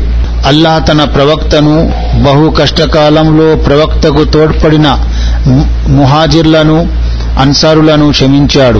వారిలో కొందరి హృదయాలు వక్రత్వం వైపుకు మొగ్గినప్పటికీ వారు ఆ వక్రత్వాన్ని అనుసరించకుండా ప్రవక్తకు తోడ్పడినందువల్ల అల్లహ వారిని క్షమించాడు. నిస్సందేహముగా ఆయన వారి పట్ల వాత్సల్యంతో కనికరంతో వ్యవహరించాడు. ఇంకా వ్యవహారం వాయిదా వేయబడిన ఆ ముగ్గురిని కూడా క్షమించాడు. ఇంత పెద్ద వైశాల్యం కలిగి ఉండి కూడా భూమి వారికి ఇరుకైపోయింది. వారి ప్రాణాలు కూడా వారికి భారమైపోయాయి. అల్లహ నుండి తమను కాపాడుకోవటానికి స్వయంగా అల్లహ కారుణ్యం తప్ప వేరే ఆశ్రయం ఏదీ లేదని వారు తెలుసుకున్నారు. అప్పుడు అల్లహ కనికరంతో వారి వైపుకు మరలాడు. వారు ఆయన వైపుకు మరలి వచ్చేటందుకు నిశ్చయంగా ఆయన చాలా క్షమించేవాడు కరుణించేవాడును. కనుక విశ్వాసులారా అల్లాహకు భయపడండి. సత్యవంతులకు తోడ్పడండి. కాబ్ రజియల్లాహు ఇలా అంటున్నారు. దైవ సాక్షిగా చెబుతున్నాను. ఇస్లాం స్వీకరణ భాగ్యం ప్రాప్తించిన తరువాత అల్లహ నాకు అనేక వరాలు అనుగ్రహించాడు. నా దృష్టిలో వాటిలోకెల్లా గొప్ప వరం ఆయన నాకు. దైవ ప్రవక్త సల్లల్లాహు అలై వసల్లం ముందు నిజం చెప్తే సద్బుద్ధిని ప్రసాదించడం మరియు అబద్ధం చెప్పకుండా రక్షించడం. ఒకవేళ నేను కూడా అసత్యం పలికి ఉంటే అబద్ధమాడిన వారు నాశనమైపోయినట్లు నేను కూడా సర్వనాశనమైపోయి ఉండేవాడిని. ఎందుకంటే అల్లా తన వాణిని అవతరింపజేసినప్పుడు అందులో అబద్ధాలు పలికిన వారిని తూలనాడిన విధంగా మరెవరిని తూలనాడలేదు. అటువంటి దౌర్భాగ్యుల గురించి అల్లా ఇలా సెలవిచ్చాడు. నువ్వు యుద్ధము నుండి మరలి వచ్చిన తరువాత నువ్వు వారిని ఉపేక్షించాలని వారు నీ ముందు ప్రమాణాలు చేస్తారు. కనుక నీవు వారిని తప్పకుండా ఉపేక్షించు. ఎందుకంటే వారొక మాలిన్యం వంటి వారు. వారి అసలు స్థానం నరకం. అది వారి సంపాదనకు ప్రతిఫలముగా వారికి లభిస్తుంది. నువ్వు వారికి ప్రసన్నుడవు కావాలని వారు నీ సమక్షములో ప్రమాణాలు చేస్తారు. వాస్తవానికి ఒకవేళ నువ్వు వారి పట్ల ప్రసన్నత చూపినా అల్లహమటుకు అలాంటి విద్రోహుల పట్ల ఎన్నటికీ ప్రసన్నుడు కాడు. కాబ్ రజియల్లాహు అను అంటున్నారు. దైవ ప్రవక్త సల్లల్లాహు అలీహి వసల్లం మా ముగ్గురి వ్యవహారాన్ని తాత్కాలికంగా నిలిపివేసి అబద్ధపు ప్రమాణాలతో సాకులు చెప్పిన వారి వ్యవహారాన్ని తెమల్చారు వారి చేత ప్రమాణాలు చేయించుకొని వారి పాపాల మన్నింపు కోసం దైవాన్ని వేడుకున్నారు. మా సమస్యను మాత్రం వాయిదా వేశారు. చివరికి అల్లాహ్ ఈ వాక్యాల ద్వారా తీర్పును అవతరింపజేశాడు. అల్లాహ్ సెలవిచ్చాడు. ఇంకా వ్యవహారం వాయిదా వేయబడిన ఆ ముగ్గురిని కూడా అల్లాహ్ క్షమించాడు. ఈ దైవ సూక్తిలో హుల్లిఫు అనే పదానికి అర్థం మేము యుద్ధానికి బయలుదేరకుండా వెనుకుండిపోయేలా చేయబడ్డామని కాదు. మా విషయాన్ని తాత్కాలికంగా వదిలేయడం జరిగిందని ఒట్లు వేసి సాకులు చెప్పిన వారి కారణాలు అంగీకరించబడి మా వ్యవహారం మాత్రం వాయిదా వేయబడిందని అర్థం. వేరొక ఉల్లేఖనలో ఇలా ఉంది. దైవ ప్రవక్త సల్లల్లాహు అలీ వసల్లం తబూకు యుద్ధం కోసం గురువారం రోజు బయలుదేరారు. ఆయన గురువారం నాడు ప్రయాణం చేయడాన్ని ఇష్టపడేవారు. ఇంకొక ఉల్లేఖనలో ఆయన చాష్త్ నమాజు వేళ ప్రయాణం నుండి తిరిగొచ్చేవారు. ఆ తర్వాత ముందుగా మస్జిదులో ప్రవేశించి రెండు రకాతుల నమాజు ముగించుకొని అక్కడే కొంచెం సేపు కూర్చునేవారు అని ఉంది. బుఖారీ ముస్లిం. పై హదీసులో గ్రహించదగిన గుణపాఠాలు హితోపదేశాలు అనేకం ఉన్నాయి. వాటిలో కొన్ని ఇవి. ముస్లిం అయిన వ్యక్తి సర్వకాల సర్వావస్థల్లోనూ సత్యమే పలకాలి. దానివల్ల తాత్కాలికంగా ఇక్కట్ల పాలైనా సరే ఎందుకంటే అంతిమంగా సత్యంలోనే దైవ ప్రసన్నత దాగి ఉంటుంది. కాపట్య ధోరణిని విడనాడాలి. విధ్వంసం వినాశకాలే ఎన్నటికైనా దాని పర్యవసానం. మిక్కిలి కఠినమైన సంకట పరిస్థితుల్లో కూడా అకుంఠిత దీక్షతో దైవ మార్గములో చేయబడే యుద్ధంలో పాల్గొనాలి. ఇతరులు గుణపాఠం నేర్చుకోవాలన్న ఉద్దేశంతో శ్రేయోభిలాషులైన ముస్లింలను కూడా తప్పు చేస్తే సామాజిక బహిష్కరణ గావించవచ్చు. దీనివల్ల సమాజములో అవిధేయత అవలక్షణాల వెన్ను విరిగిపోతుంది. ధర్మపదములో ఎదురయ్యే కష్టాలను సహన స్థైర్యాలతో ఎదుర్కోవాలి. ఉన్న ధనాన్నంతా దాన ధర్మాల్లో ఖర్చు చేయడం అభిలషణీయం కాదు. సొంత అవసరాల కోసం కొంత ధనం ఉంచుకోవడం కూడా అవసరమే. సంతోష సందర్భాల్లో శుభాకాంక్షలు తెలియజేయడం అలాగే శుభాకాంక్షలు తెలియజేసే వారికి కానుకలు బహుమానాలతో సత్కరించడం కూడా తప్పు కాదు. పాపాల మన్నింపుకై వేడుకునే భాగ్యం కూడా ఒక దైవానుగ్రహమే. అందుకు తప్పనిసరిగా దైవానికి కృతజ్ఞతలు తెలుపుకోవాలి. చేసిన వాగ్దానాలను నెరవేర్చాలి. Abu Nujaid Imran bin Husain Khuzai రజియల్లాహు అన్హు కథనం. జుహైనా తెగకు చెందిన ఒక స్త్రీ దైవ ప్రవక్త సల్లల్లాహు అలహి వసల్లం సన్నిధికి వచ్చింది. ఆ సమయంలో ఆమె ఏదో బలహీన క్షణంలో కాలు జారిన పాపానికి గర్భం దాల్చి ఉంది. ఆమె దైవ ప్రవక్త సల్లల్లాహు అలహి వసల్లంతో ఓ దైవ ప్రవక్త నేను శిక్షార్హమైన తప్పు చేశాను. కనుక నాకు ఆ శిక్ష విధించండి అని విన్నవించుకుంది. దైవ ప్రవక్త సల్లల్లాహు అలహి వసలం ఆమె సంరక్షకుణ్ణి వారసుడు లేక సన్నిహిత బంధువును పిలిపించి ఈమె పట్ల మంచిగా మెలువు. ప్రసవానంతరం ఈమెను నా వద్దకు తీసుకురా అని ఆదేశించారు. ప్రవక్త ఆదేశానుసారం ఆ వ్యక్తి అలాగే చేశాడు. ఆమె ప్రసవించిన తరువాత దైవ ప్రవక్త సల్లల్లాహు అలహి వసలం ఆమెను ఆమె బట్టలతోనే గట్టిగా బంధించమని ఆజ్ఞాపించారు. ఆ తరువాత ఆయన ఆజ్ఞానుసారమే ఆమె మీద రాళ్ళు రువ్వి ఆమెను హతమార్చడం జరిగింది. అనంతరం దైవ ప్రవక్త సల్లల్లాహు అలీహి వసల్లం ఆవిడ జనాజా నమాజు చేయించారు. దీనిపై ఉమర్ రజియల్లాహు అన్హు అభ్యంతరం వ్యక్తం చేస్తూ దైవ ప్రవక్త మీరు ఈ జారినికి జనాజా నమాజు చేయిస్తారా? అన్నారు. దానికి సమాధానంగా దైవ ప్రవక్త సల్లల్లాహు అలహి వసల్లం ఉమర్ నీకు తెలియదు ఈమె పడిన పశ్చాత్తాపం ఎంత గొప్పదంటే ఈమె పశ్చాత్తాపాన్ని మదీనాలోని డెబ్బై మందికి పంచినా అది వారి పాపాల మన్నింపుకు సరిపోతుంది. దైవ ప్రసన్నత కోసం ఈమె తన ప్రాణాన్ని సైతం లెక్క చేయకుండా త్యాగం చేసిందంటే ఇంతకన్నా ఘనకార్యం ఇంకేముంటుంది? అని అన్నారు ముస్లిం. పై హదీసు ద్వారా రాళ్ళు రువ్వి శిక్షించడం ధర్మబద్ధమేనన్న విషయానికి రుజువు లభిస్తుంది. రెండోది చిత్తశుద్ధితో చెందే పశ్చాత్తాపం ఎంతో శ్రేష్టమైనదని తెలుస్తోంది. ఇక మూడో విషయం ఏమిటంటే ఈ హదీసు ద్వారా ప్రవక్త సహచరులు సహచరీనులకు దేవుని పట్ల గల భక్తిభావం పరలోక భీతి పరలోక శిక్షకు బదులు ఇహలోక శిక్షను కోరుకోవడం మొదలగు విషయాలు తెలుస్తాయి. ఈ హదీసు ద్వారా రూఢి అయ్యే నాలుగో విషయం ఏమిటంటే గునాహె కబీరా ఘోర పాపాలకు ఒడిగట్టిన వ్యక్తి జనాజా నమాజు కూడా చేయవచ్చు. అయితే ఆ వ్యక్తి ఆ పాపాన్ని ధర్మసమ్మతముగా భావించి చేసి ఉండకూడదు. ఎందుకంటే ఈ వైఖరి కుఫురును దైవ ధిక్కారాన్ని సూచిస్తుంది. ఐదో విషయం ఏమిటంటే గర్భం దాల్చి ఉన్న స్త్రీ ప్రసవించి శిశువు పాలు విడిచిపెట్టనంత వరకు ఆమెకు శిలాశిక్ష విధించరాదు. ఇబ్నె అబ్బాస్ రజియల్లాహు అన్హు కథనం ప్రకారం దైవ ప్రవక్త సల్లల్లాహు అలీ వసల్లం ఇలా ఉపదేశించారు. మనిషి దగ్గర ఓ లోయ నిండా బంగారం ఉన్నప్పటికీ అతను దాంతో తృప్తి చెందకుండా రెండో దానికోసం అర్రులు చేస్తాడు. చివరికి మన్ను మాత్రమే అతని నోటిని నింపగలదు. తన పాపాల నుండి మరలిపోయేవాని పశ్చాత్తాపం చెందేవాని వైపుకు అల్లాహ్ కూడా మరలుతాడు. అంటే అతని పశ్చాత్తాపాన్ని అంగీకరిస్తాడు స్వీకరిస్తాడు. బుఖారీ ముస్లిం.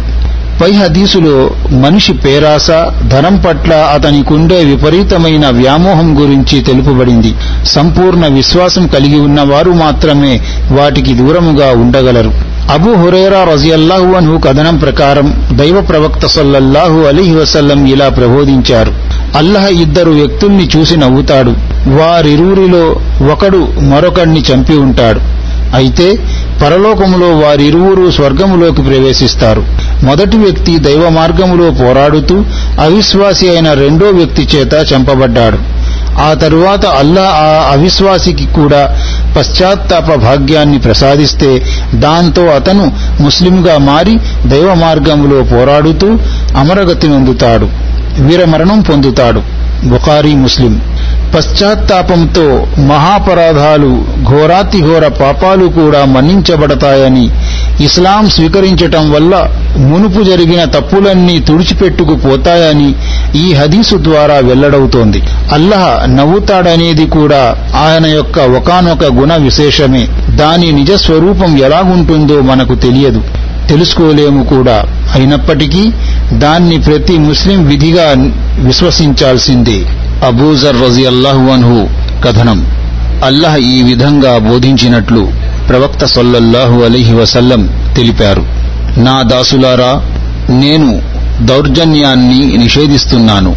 మీరు కూడా ఒకరిపైనొకరు దౌర్జన్యం చేయడం నిషిద్ధం అని భావించండి. అలాగే ఆచరించండి. నా దాసులారా మీలో ప్రతి ఒక్కడూ దారి తప్పినవాడే నేను మార్గం చూపిన వ్యక్తి తప్ప కనుక సన్మార్గం చూపమని నన్ను ప్రార్థించండి. నేను మీకు మార్గం చూపుతాను.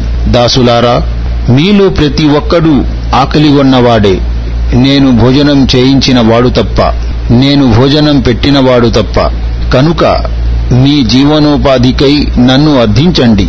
నేను మీకు పెడతాను. నా దాసులారా మీలో ప్రతివాడు వస్త్రవిహీనుడే. నేను తొడిగించిన వ్యక్తి తప్ప నన్ను వస్త్రాలకై అర్థించండి. నేను మీకు వస్త్రాలను ప్రదానం చేస్తాను. నా దాసులారా మీరు రాత్రి పగలు పాపాలు చేస్తుంటారు. నేను పాపాలన్నింటినీ మన్నించగలను. కనుక నన్ను క్షమాభిక్షకై వేడుకోండి. నేను మిమ్మల్ని క్షమిస్తాను. పశ్చాత్తాపం చెందండి. నేను మీ నుండి మీ పాపాలను దూరం చేస్తాను. ముస్లిం సోదరులారా ఖురాన్ వాక్యాలు మరియు హదీసుల వల్ల మనకు తెలిసిన విషయం ఏమిటంటే మనం మానవులం మన వల్ల తప్పులు పొరపాట్లు పాపాలు జరుగుతాయి. కానీ వాటిని పరంపరగా చేసుకోకుండా ఎల్లప్పుడూ వాటిని పాటించకుండా వాటికి గురి కాకుండా తప్పు జరిగిన వెంటనే పశ్చాత్తాపం చెందాలి. దైవాన్ని క్షమాపణ కోరాలి. అల్లాతాలా పాపాలన్నింటినీ క్షమించేవాడు.